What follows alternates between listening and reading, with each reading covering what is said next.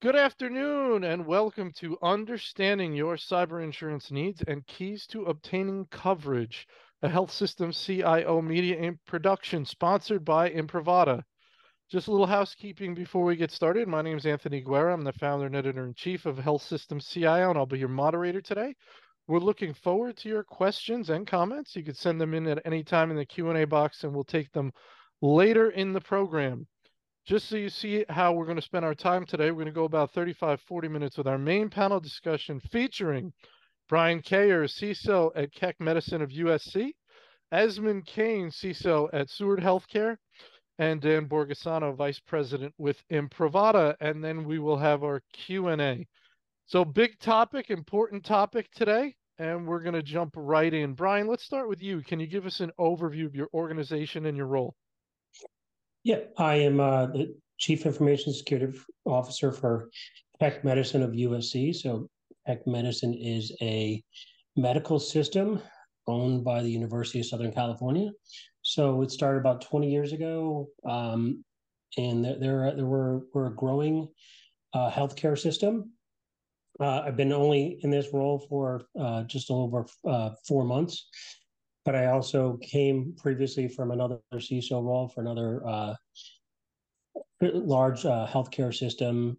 You know, and a little bit farther background, too. I also was in security consulting, where the organization was actually purchased by a insurance brokerage organization, right? So tying in cyber insurance and security consulting was part of that process. So just sharing a little of that background. So some of my information is not necessarily specific to my current role, 'cause it's it's relatively new, but experience in other in other areas. Excellent, Brian. Thank you. Esmond? Uh, hey, guys. Uh, my name is Esmond uh, Kane. I'm the Chief Information Security Officer for Steward Health Care. We're in nine states domestically. We're in about three countries internationally. Uh, we have about 38 hospitals currently. Um, you know, we're see tens of millions of patients probably on on an annual basis. We we provide world-class care, and we do it in in very particular locales, a lot of rural and suburban areas. Uh, and across nine states, we deal with a lot of different state issues. It's always exciting. COVID has been really hard the healthcare um, industry as a whole, so uh, thank you for this forum. Uh, thank you for uh, to all my peers. I'm sure we're gonna get lots of interesting questions from the audience. All right, Esmond. Thank you. Dan? Thanks, Anthony. Hello, everyone. So as you mentioned, my name is Dan Borgesano. I'm Vice President of Solutions Marketing here at Imprivata, which is the digital identity company for healthcare and other mission-critical industries. Um, our products are designed to help solve some of your most challenging workflow, security, and compliance challenges. Um, a lot of you probably know Imprivata as the tap-and-go company, um, providing fast badge tap access into workstations and applications. But I've been here for about 10 years, and in that time, our portfolio has really grown significantly, um, to things like identity governance and administration, privileged access management, third-party access management, shared mobile devices, patient privacy monitoring, and a number of other things. And we've really seen, uh, more and more over the last few years, security rise to the top of the priority list for many of our organizations, driven largely in part by changing cybersecurity insurance requirements. So my role is to really help understand um, what those challenges are, and then help um, our teams figure out, you know, how we can best partner with all of you, our customers, um, to help solve them in an efficient and cost-effective way. So thank you for having me, and I look forward to the discussion. All right. Excellent, Dan. Thank you. All right, Brian, we're gonna start with you. A lot here, uh, a lot on all these questions. How have the processes and requirements around obtaining cyber insurance changed over the past few years? Talk about your most recent experience, either obtaining new coverage or renewing. Any surprises, things you didn't expect? Uh, what did they wanna see, and did anyone wanna see anything that really surprised you? Yeah, no, I have a lot of experience in this uh, realm. Um, as I noted, you know, working in the consulting side, we worked with a lot of clients who started out trying to, you know, understand what their gaps were, you know, needs were. That's where we came in and did some of that consulting, and really did what we call risk quantification, validation, building that. And that started helping drive what are the things that the cyber insurance carriers need to think about and you know manage through.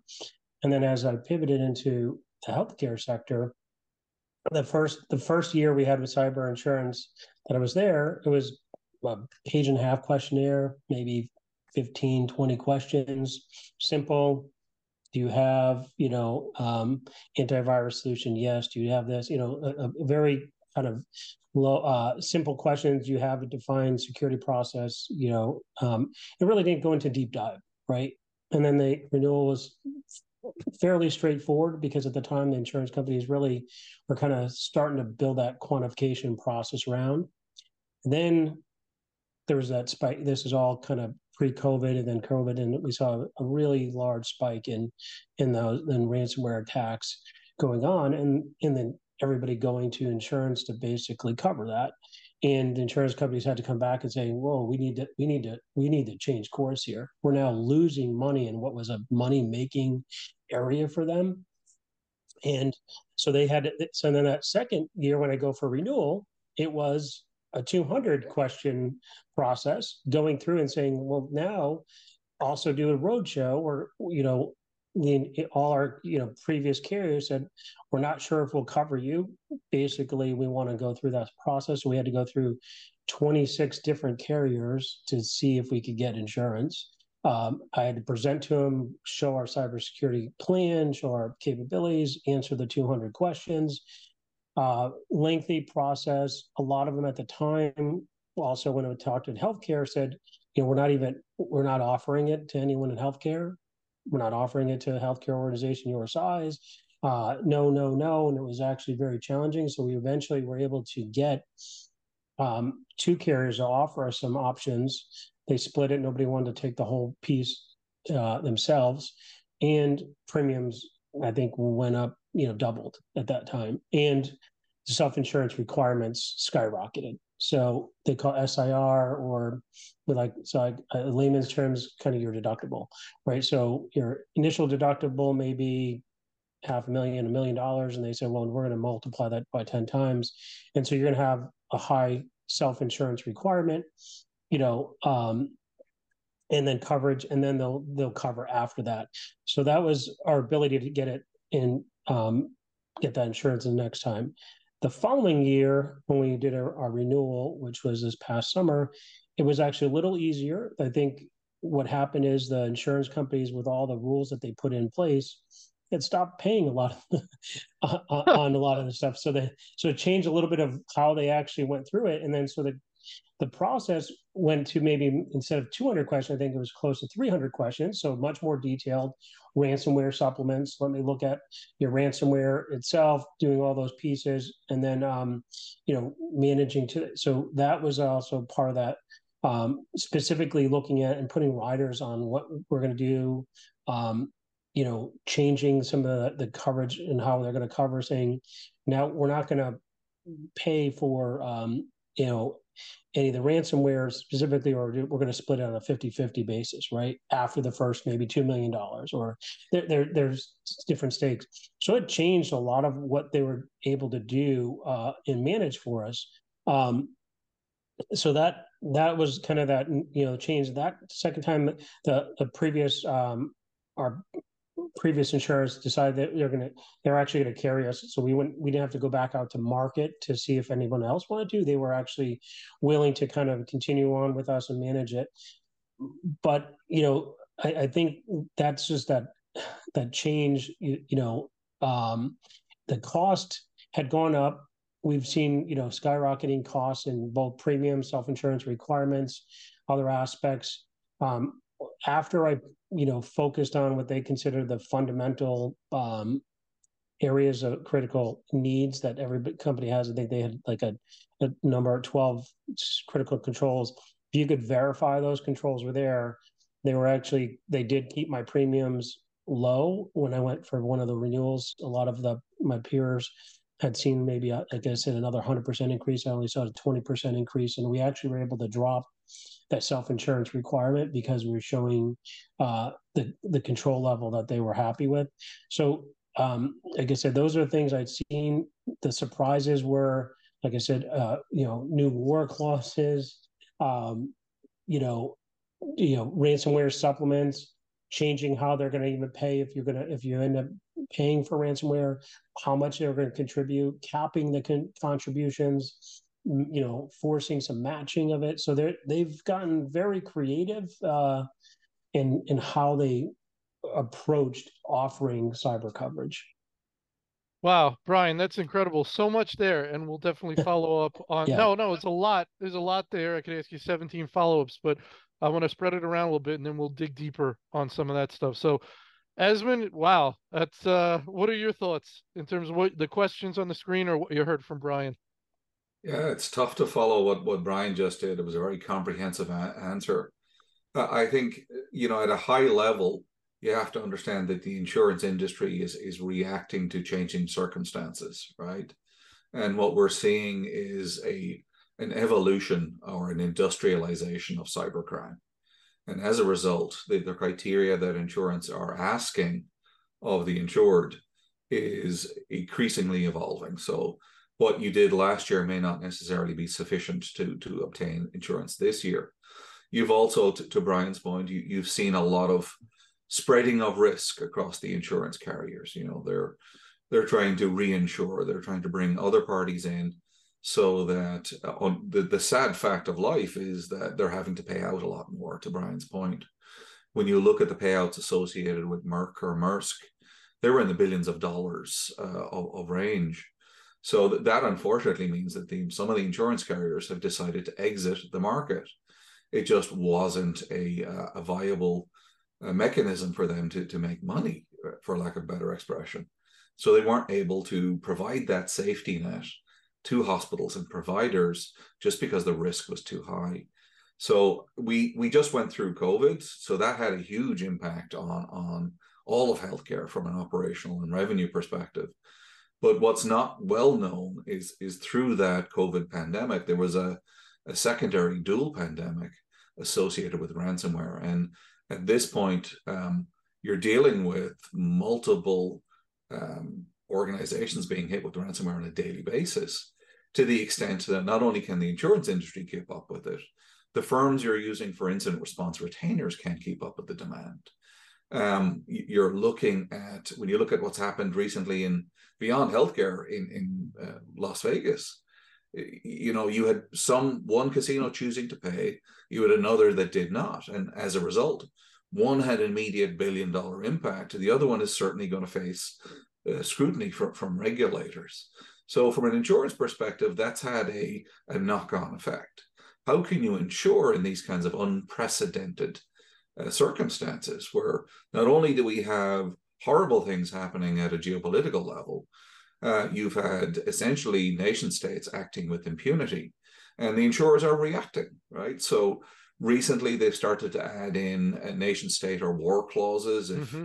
the threat actor that took you down is is a nation state well that's an act of war so that may not be covered under your insurance policy you've had action certainly at the federal and regulatory level by the sec and uh, you've had actions in a criminal case against uh, the, the, former uber ciso um, where now indeed the executive officers are, are being held accountable there's going to be new rules published for healthcare providers by in New York soon, again pushing responsibility to the board of directors. So the insurers are doing their best to stay on top of demand. They're doing their best to provide that safety net for, for providers in, in just unprecedented circumstances. Now, when I think through the other questions, uh, Anthony, that I'm looking at here around surprises or, or things of that nature, for, for me, uh, I do believe that you have to engage with your insurer so their level of acumen is also having to increase. So it becomes a dialogue. I remember years ago, uh, they would your the questionnaire that Brian described. They would just say, "Well, tell us about your strategy with vendor X," and you're sitting there going, "Well, we don't have vendor X." Okay, so if you don't have a solution in that space, they're obviously going to mark you down. That's part of the risk quantification that they will do. But then you have to go through this exercise where you turn around and okay, I don't have vendor X. I have vendor Y. I'm still addressing the, the, the risk and the level of acumen and the, the, the, the collaboration and the kind of repeated inquiries we're having to do with our insurers. To Brian's point, that that's something that surprised me. They've really stepped up. It's it's certainly interesting. Um, but also, you know, it, it's it's going to change next year. Security is one of those businesses where we can wake up in the morning and learn that something we've been doing for decades was wrong. Hmm. Okay. So how do you as a security professional respond to that? How does the insurance company respond to that? It requires lots and lots of work and it requires lots and lots of risk determinations. I mean, I tell my board of directors and I tell my leadership, right, that the goal is not to eliminate risk. That's just not feasible. You have to function, you have to provide services in these unprecedented circumstances. So it's your goal to help manage. Uh, but certainly how we're required to manage is, is continually evolving, as is the, the associated insurance requirements. Excellent. Dan, uh, what are you hearing? Uh, you guys work with a ton of health systems. Um, what are you hearing around this this issue?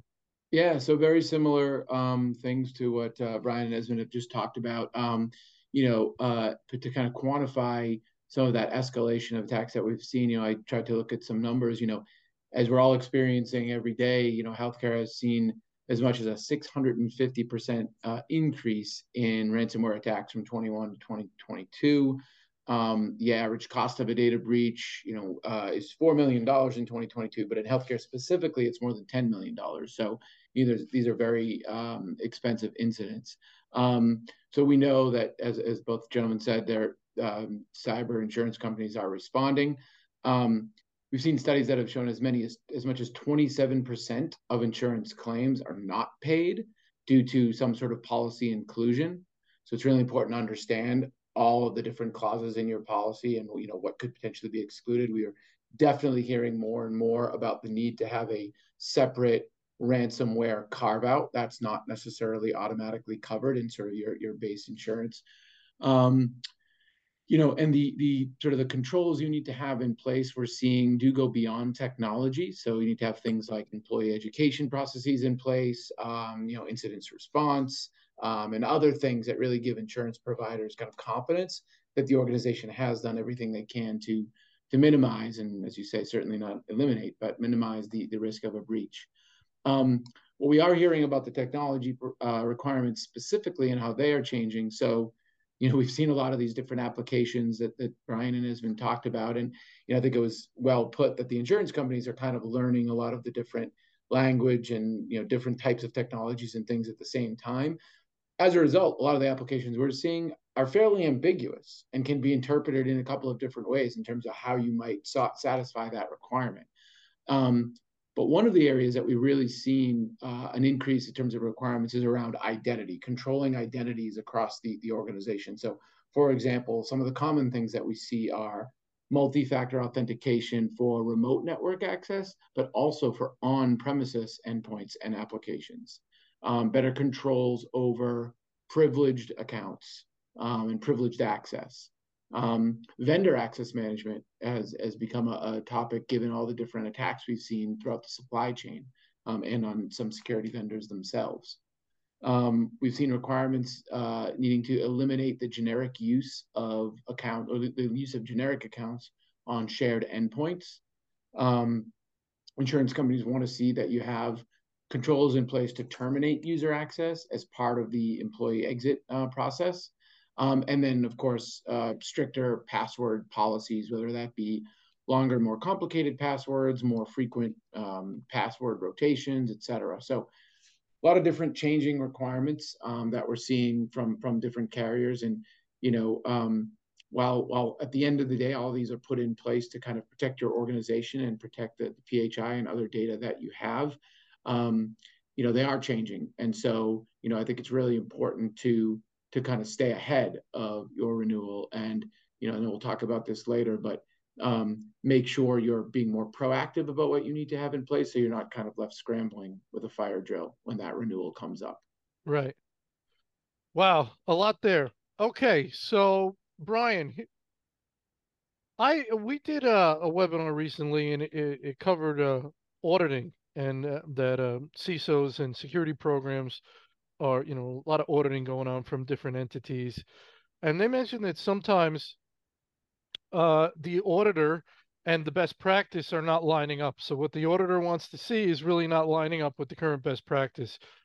well, now we have insurance companies coming in and they're essentially auditing you, decide if they're going to give you coverage and whatnot. Have you run into any cases where they're saying you should be doing A, B, C, D, or you need to be doing this this way or that way? And you're saying, well, that's actually not the case. Do you ever wind up at odds with your potential, with your insurance company or potential insurance company to where you're you're sort of educating them. We, we it was mentioned by Esmond and you that they're getting far more educated.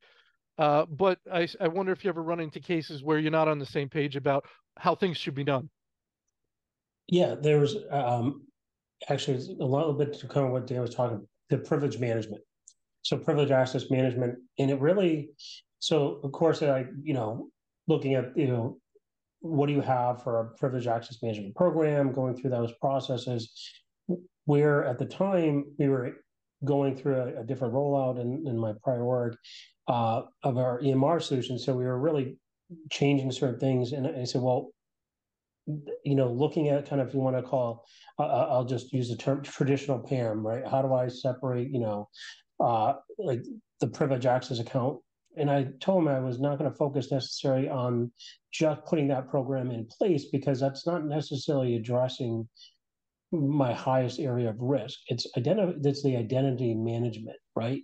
Going through the process, understanding the the user identity, putting in those controls that says, what about anomaly detection? What is that process when you look at when it, when you if you take a look at the cyber attacks, I think was statistics I see was eighty percent really target identity, right?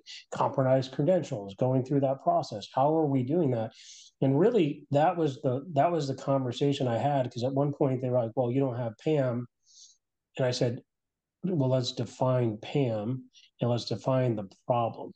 And that's what I said. Let's talk about where the risk is, and let me talk about the controls I put around the management and protection of the identity you know anomaly detection doing that process and saying, hey, you're doing, you've logged into too many computers in a short period of time, on a force MFA on you, no matter where you're logging in from, on-prem or remote. Doing those things, separation and, and just putting that in place for all your critical systems, right? So putting in that process really reduces that lateral spread movement, which is that biggest impact, right? Hey, um, will is not going to stop necessarily the compromise, but it's going to limit the impact of the compromise. So that was the conversation I like had to go through with them a bit, and that was one of the I would say one of the areas that uh, educating them on what we were doing and making sure that they understood that pro- program that I put in place was more on that risk based approach, and it was actually addressing the significant thing versus somebody who's reading a checkbox list and saying, "Oh, PAM solution, you know, this, that, this, and just looking at the kind of the traditional things, right? Because things get adapted, right? Um, and then, you know, I know they're gonna, you know, things that I know coming up. Hey, MFAs, you know, need, we know MFA should be in place, but then it's going to talk about how are we managing or how are you addressing MFA fatigue, right? Those things that, that probably not be part of what they do today, but that's going to be part of the next stage, right? MFA fatigue, where somebody's just going to, they're just so keyed into just accepting the thing. They don't know why or where. They just assume that they're doing that. And then they, you know, authorize, uh, uh you know, in some cases, a bad actor that you know, access, right? So those are things I think that I see kind of evolving in the next, and probably those conversations you'll have with uh, you know, the insurance carriers I see in the future as they start to evolve and seeing, yeah, the con- traditional controls that we talked to you a year or two or whatever time ago are in place, but now we're seeing changes to those controls or how, how they're being exploited. So let's talk about what are you doing to address. Very good, Esmond. Do you do you see that um, that they're willing to have a dialogue and and sort of discuss things as opposed to more of a very bureaucratic approach where you can't really explain anything you give any color to to how you're doing something versus what they think they want? Yeah i mean i would agree with with what you just heard from from brian and indeed dan. You know there, there's table stakes that they're looking to see right? Um, but you have to understand that unfortunately some of those table stakes are, are very fungible so you know if you look at the guidance from CISA we just went through cybersecurity awareness month right so picking a good password to Brian's point around MFA or privileged identity management, updating software. uh, having like good access controls and segmentation in play. These are things we've been telling need to be in place for for several decades, and HIPAA requires it. NIST, you know, PCI, all these various other regulations re- require it. Uh, but now the discussion with the carriers uh, and the, the cyber insurers is around okay, well, tell us about your strategy. Let, us take a, a, term which is overly abused in, in marketing terms like zero trust. Zero trust will mean different things to different people. Brian's already described around privileged access management can mean different things. Um, but zero trust is another one. You know, for for some organizations, it, it's very network driven. For others, it's very identity driven. Uh, others maybe have a more holistic program. Maybe they're aligning with like some of the NIST 800 uh, uh, kind of frameworks. So you know that requires a, a back and forth and an education to find out well, uh, you know, Mr. Insurance or Miss Insurance, what are you trying to accomplish? Tell me what you're really asking here, and I'll tell you what our strategy is. So th- this really falls back on another traditional control that you should have, which is you should be continually assessing your organization for risk. You should be continually modeling those threats that you face. So when it comes to that due diligence, whether it's an auditor or you're going through a SOC or you're you're get you're getting ready for cyber insurance, you, you know you're just tapping into documentation you already have on tap. You may mm-hmm. be presenting it to your board on occasion. You may be presented it to your various committees. So hopefully, what you're trying to accomplish here is demonstrating that maturity that you're already looking at these spaces. You're definitely being tactical. You need to have those protective controls in play, which are status quo. Those are table stakes. But you also are thinking ahead on the on the, the continuum of attacks. To to Brian's point, you're looking at Fisher proof protection. You know, to, to Dan's point, you're, you're looking at kind of biometric or the next generation of authentication because the bad guys can sim swap and steal SMS messages, or uh, you know they can clone certain classes of badges or things of that nature. You're you're kind of investing strategically in your program so that you're you're you're defining a roadmap that you're putting that in front of the right leadership. But the, the, like a year ago, no cyber insurer would have asked you a question on AI, right? Mm-hmm. You better believe it's going to be in everyone's next cyber insurance questionnaire you know, you know, you, they they've just got around to talking around things like uh, immutable backups or, uh, you, you, know, advanced endpoint protection (EDR) or or you know, overcoming the the, the concept of just-in-time privilege and and what it means to do standing privilege, or you know, also embracing the cloud. So you know, a, a lot of those insurers were kind of already evolving. To your point, they they were stepping up and and hopefully what you're able to do is when you're having that dialogue with them uh, you're able to communicate the fact that yeah here's what we're thinking in that space and here's what it looks like for the next few years so it is an open dialogue and you may end up with some kind of uh, homework you may need to go back and say okay well we need to move this program forward or uh, you know we need to start making investments in in this this space um, you know the bad guys are going to wait for you. Uh, you know, if if you're going to somehow wait for the cyber insurers to dictate your security strategy, you're perhaps not paying attention to the very real world threats that are happening daily. That's a that's a great point, and then it, you know it makes you think. It's a it's another reason to stay on top of things. Um, and Esmond touched on the point of either being reactive to your cyber insurance carrier's requests which is probably not optimal, right? Because they may not give you time to put something into place. So, or or sort of anticipating, and that may be tricky too, because there could be five, six things you could work on, and you say, well, I wonder what my cyber insurance carrier might come up with next time around. So, it, it can affect your strategy or inform your thinking. It's not something you can discount if you need cyber insurance, which I think everybody does, and we could talk about that more. But Dan, what are your thoughts? Yeah, so you know, I think um, the ability to obtain cyber insurance or keep your premiums down or have high confidence that a claim would be paid out should really all just be results of uh, and benefits of a sound strategy to begin with, right? To, to, to Esmond's point, not the other way around. Um, so if you have that sort of security by design philosophy and have those robust controls in place, you know, which ultimately will re- result in a reduction of risk, um, that then again, you know, the cyber insurance requirements should be, you know, just kind of a, a byproduct, a benefit uh, of that. Um, unfortunately, though, you know, we're seeing, um, you know, budgets are tight, resources are constrained in a lot of ways. There's a lot of priorities, you know, competing priorities. Um, you know, security does tend to be one that that has high high priority, but even then, as we talked about earlier, it's hard to to keep pace with the bad actors. So, you know, unfortunately, you know, while everyone would like to be proactive in their strategy um, and not have to worry about these changing requirements because they're already ahead of the game, resources and budget sometimes just just don't really uh, allow for that. Um, you know, which is why I would say in our case, like we try to really partner with our clients as a, as a vendor um, to you know automate as much as we can or help them prioritize or you know talk about different alternatives to accomplish the same goal um, something that is more feasible for their their budget or their timelines or their um, you know staffing um, resource constraints that they may have.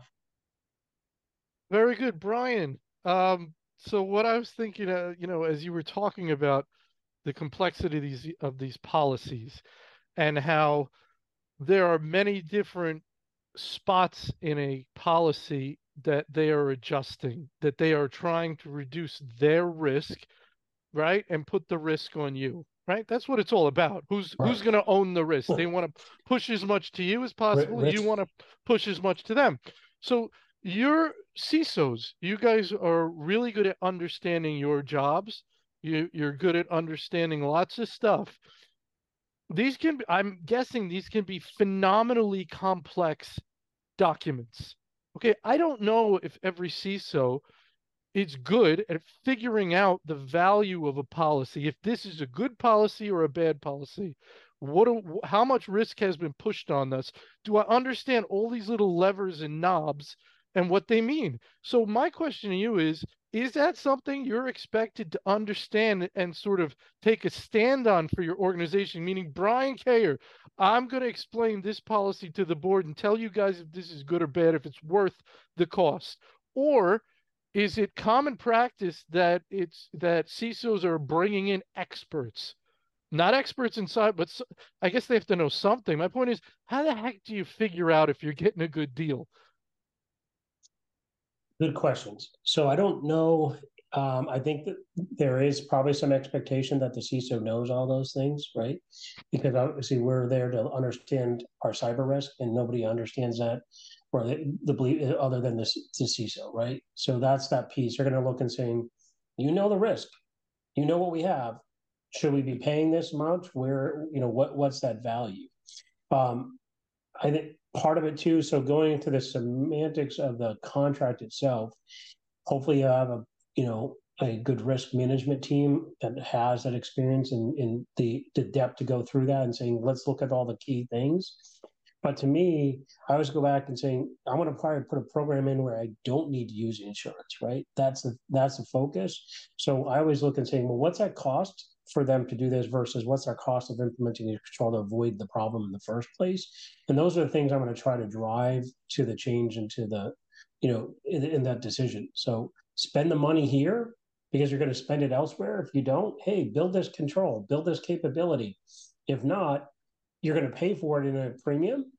And good luck trying to actually claim on that because you're going to now when you go through that process you're going to have to go through all these steps. Okay you know, what's my claim rate? What's my sub? How much did I, what was my actual impact? How did I validate my impact? What was my true business loss? There's so much things that go in there where insurance carriers obviously don't, nobody wants to pay that unless it's, you know, needed. And so to me, I always go back and try to bring this, you know, what fundamentally are they trying to have us do? Build a better security program so let's focus on building the good, strong program and not always relying on, you know, the insurance. We all need it. I think it's that piece. I want to know I have it, but I don't ever want to use it. Right. And that's the kind of the, that's that, that was the message I always shared out to try to drive the change forward. Excellent. Esmond, um, what are your thoughts on that issue? I mean, you know, with a very large organization, these policies must be like a phone book getting dropped on your desk. it, uh, I mean, I would I would imagine there's people that specialize just in figuring out if, if a policy makes sense. I can't even figure out when I when I go get a used car or when I'm leasing a car. I can't figure that out. They could be taking me for a ride, so to speak, every time. So this is multiply that by a hundred million. Uh, so cyber insurance is just one dimension of your enterprise risk management, right? So in hospitals we have clinical, we've got malpractice. Uh, other organizations might have uh, similar ones, or indeed there's financial risk, there's operational risk. There, there's various other classes of risk, and typically it does fall to someone who's managing your your program. And the, the person who's managing the, those various classes of risk management and insurance efforts will just work with the parties internally that that things have been delegated to.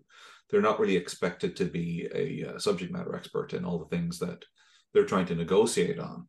And to to your point, the the things that you're insuring against, you know, they will vary by the different policies and the various things that you're asking to include in that policy.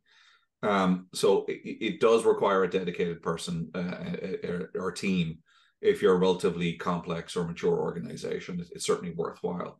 But I, I think, Anthony, uh, I just want to kind of refute the necessity for that process to be contentious. Um, you know, cyber insurance is is hopefully benefiting the organization, right? It's it's a risk mitigation measure. It's something that that CISOs can use to talk about what we have to do uh, yes, it can be overly prescriptive, but it also can be used to educate. Mm-hmm. Hey, everybody else is doing this. Why can't we? Where we'll require it to do it now.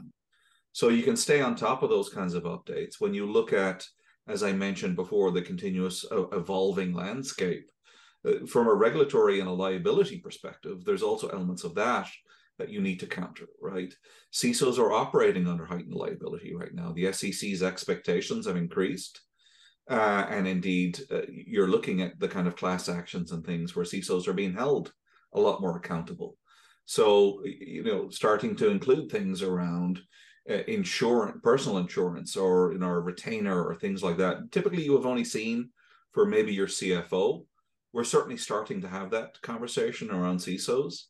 Um, but but to your point, it's it takes work, and anything that that wants to to have a high product or, or quality product typically means you, you should have somebody dedicated to it and that they should be uh, to your point as well maybe socializing and talking about it with their peers because it's not like insurance is unique to your organization everybody's going through the same thing as are the insurers make it a dialogue talk with your peers make sure that you have continual conversations with your insurers uh, to brian's point from earlier um, it's not just questionnaires anymore. You you might be doing presentations, if not more than one.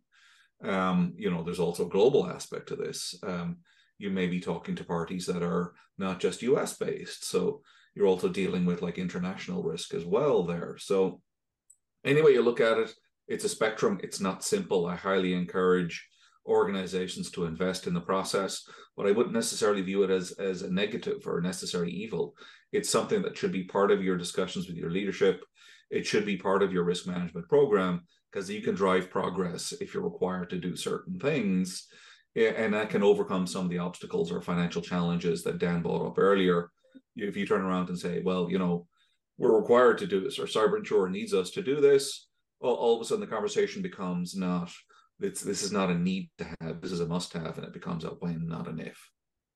That's a good point, Esmond. I, I have a very adversarial picture in my head, and it probably doesn't doesn't have to be that way, and hopefully isn't that way. Dan, anything you want to weigh in on that you've heard? Yeah, I mean, you know, to your question earlier about sort of understanding the complexities. Um, one of the other interesting things that we've seen as a result of this, you know, skyrocketing of cyber insurance requirements and costs is um, legal firms starting to have specialization in cyber insurance and we have we know we have customers that have legal firms and attorneys on retainer who specialize just in these cyber best practices part of which is to help them understand mm. not only their policies and their requirements but to help them implement best practices for staying ahead of the requirements and maybe more importantly or, or more especially in that case how to deal with an incident and how to mm. prepare for submitting a claim, Mhm. and all the things that are going to have to happen um, if that's the case.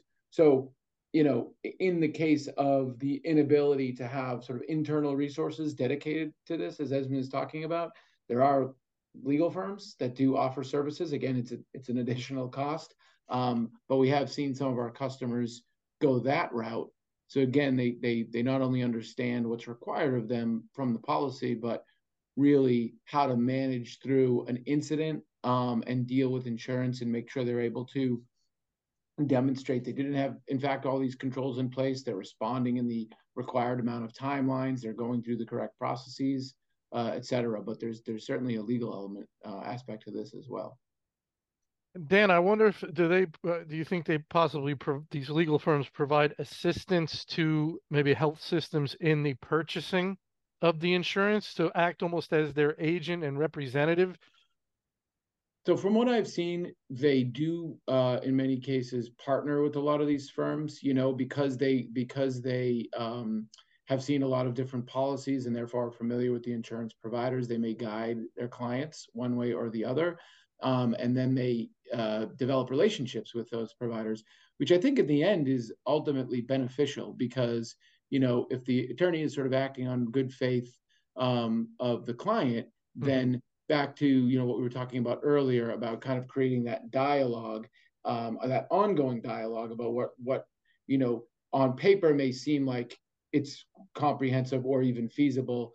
In reality and in practice may not be. So making sure those things are kind of continually evolving. So you know i do think that in many ways they're not only just the recommendations but you know that sort of buffer can help um, guide the view of the insurance providers as well Do we know if there are any health systems out there that have been unable?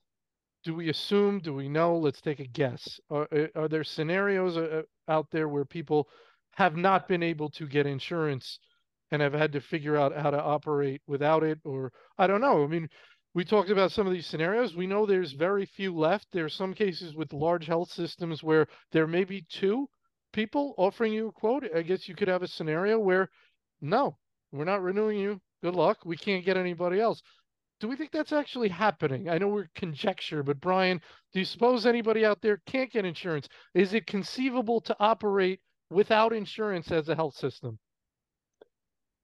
So I know I've chatted with peers in the in the industry and heard some of them having challenges with getting insurance and that they were looking at opportunities or options about, you know, potential just like self-insurance coverage. What are they going to do?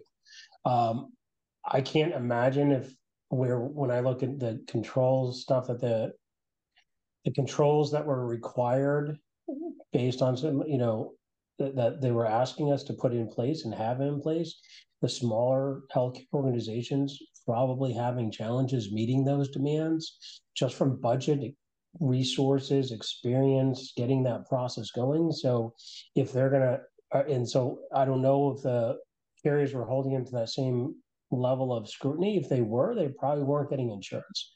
So they're gonna look at it. Could you go without insurance? Yes, but you're playing it just like anything. It's it's you're playing a big risk game, right? Mhm. If you have an impact, could you sustain that, right? As as Dan noted, in in you know, an average cost of a healthcare breach in 2022 is over 10 million dollars. So, if do you have 10 million dollars aside to su- support that? Um, so that that's that big question, and and so that's where the insurance, you know, having that um, we'll call it safety net helps, right?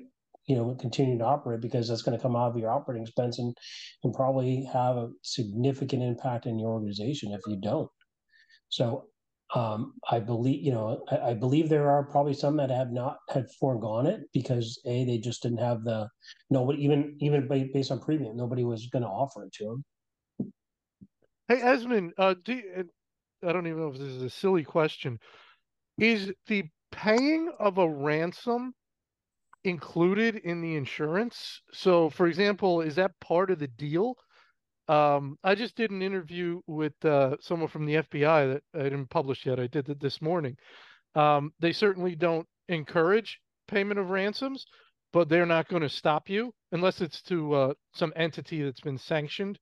Uh, but otherwise, they're not going to stop you. They don't want you to do it. They don't encourage it. They don't think it's a good idea, but they will not stop you. Um, in fact, they won't even leave. I said, if you're involved in an incident, you're helping an organization going through ransomware, and they say, well, we're going to pay. I said, do you guys like pack your suitcase and walk out? No, they don't do that, uh, which is kind of a good thing. You know, they're not going to sort of leave you high and dry there. Question to you is, do you know if that's part of the insurance arrangement? The insurance company is going to take on all or some of that payment, or is that not on the table with this stuff? I, would be speculating if I said that it was included. Uh, so, so I don't know. Uh, mm-hmm. I, I do. I will state that when it comes to a, a, major operational impact like ransomware, you do get very creative. I certainly would hope that no one would pay uh, the, these criminals. you're you're not necessarily going to get value on your payment, right? It's it's, it's not like these people specialize in restoring your operations. They're they're going to give you a crappy tool that may or may not work, and you know you're almost certainly inviting them to come back and attack you again because you've proven to be a, a ripe target. And but again, the ransomware actors are also getting creative. You know, they're getting into like double extortion and triple extortion. So you know, I certainly wouldn't encourage anyone to, to pay a ransom. I wouldn't encourage it to be part of your insurance package. Um, I will estimate that, that when you look at what the casinos did recently in Vegas, it's probably um, seen by some executives as being the, the path of least resistance. Uh, but you're you're potentially paying terrorists. You're potentially mm-hmm. opening yourself up to uh, all kinds of allegations from the federal government, right? Um, it, it's just uh, borderline unethical, if not outright, uh, you know, unethical. Uh, I I certainly wouldn't counter uh, encourage it. Um, I, I certainly don't think that it's going to do anything but just kick the can down the road. Um, I think there's to the, the point that Dan and, and Brian brought up earlier if if that's even on your radar, you should be having a conversation about what else you can do with that money. Uh, you know how you can protect yourself. Mm-hmm. Um, the, the point came up earlier. It's it's not just uh, meeting a perceived hygiene level. It's it's being able to also pass an audit. So you know, again, these are conversations that you should be having. If you're looking at insurance as as kind of a, a carte blanche or a get out of jail card, um, there very well may be very real jail consequences for paying a, a ransom in the very near future, right? Yeah, it could change. They could yeah. make that a. Yeah, so I, I think self defeating if that's even on your radar to talk about, and I, I, I think that's not necessarily what insurance is designed to to promote. Uh, in healthcare, it's all about patient safety, and if you're establishing some sort of cozy relationship with criminals, that's that's failing at your first uh, initiative, right? That is not the, the first do no harm effort. Um, so I think there's other ways and perhaps other careers you should be looking at if that's even on your radar. Dan, were you going to jump in and say something? Well, yeah. So we actually have heard from our customers and even some of the insurance providers that rent a ransomware uh, policy is in in many cases completely separate your standard cyber insurance policy will not cover you for ransomware specifically. And you know, a lot of that maybe has to do with, with what you're talking about, Esmond. It maybe discourages the payment of that ransom. But um, you know, if that is the is it if that is a threat that you're looking at and there's a reason you're looking at uh, cyber insurance, you want to make sure that you do have that carve out if it's required. And then back to your question about operating without insurance, um, you know, in many cases, what we've heard uh, from customers, bigger customers, uh, bigger organizations, is you know many are choosing to to self insure, and it's it's a calculated risk. Um, but they look at their their deductible, equivalent mm-hmm. of their deductible, plus the the cost of the insurance itself on top of the cost of that you know that mm-hmm. that ransomware clause, and you know, they kind of look at it and say, hey, we could be investing more in our tools and people and best practices and maybe take the calculated risk that what we're doing is is is enough to keep the the, the risk to a minimum. Um, but yeah, we've definitely seen and heard that that generally speaking, ransomware is is outside uh, the coverage of sort of your your typical cyber insurance policy. Yeah, and then and then bro and then Dan, it's like so it's it's it's it's carve out separate policy, but then even with the carve out is a is a payment of ransom in that policy, or is it just all around ransomware? So that's my you know yeah, some, sometimes about. yes, sometimes no. You know, I mean, it's a good point. There are a lot of other, you know, the incident of ransomware attack, right? There's other factors to consider, right? There's that opportunity cost of lost revenue if things, yeah. you know, during downtime. There's all the legal fees, potential HIPAA fines, and you know, damage to reputation and impact to patient care, as Esmond alluded to.